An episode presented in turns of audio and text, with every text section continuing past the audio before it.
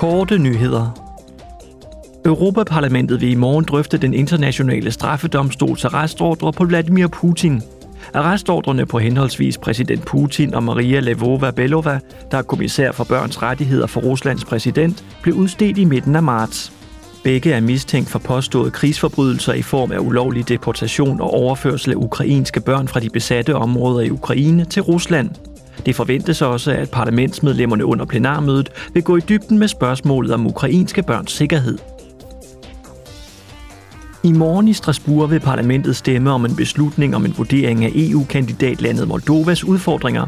Tidligere i år advarede Moldovas præsident Maja Sandu om, at Rusland ønsker at iværksætte en statskup i Moldova for at stoppe landets EU-integrationsproces. Moldova fik EU-kandidatstatus sammen med Ukraine i juni 2022. På plenarmødet vil Luxemburgs premierminister Xavier Bettel drøfte sine synspunkter om Europas udfordringer og fremtid med parlamentsmedlemmerne. Dette bliver den 9. plenardebat i debatrækken Dette er Europa, og den finder sted i morgen formiddag i parlamentets mødesal.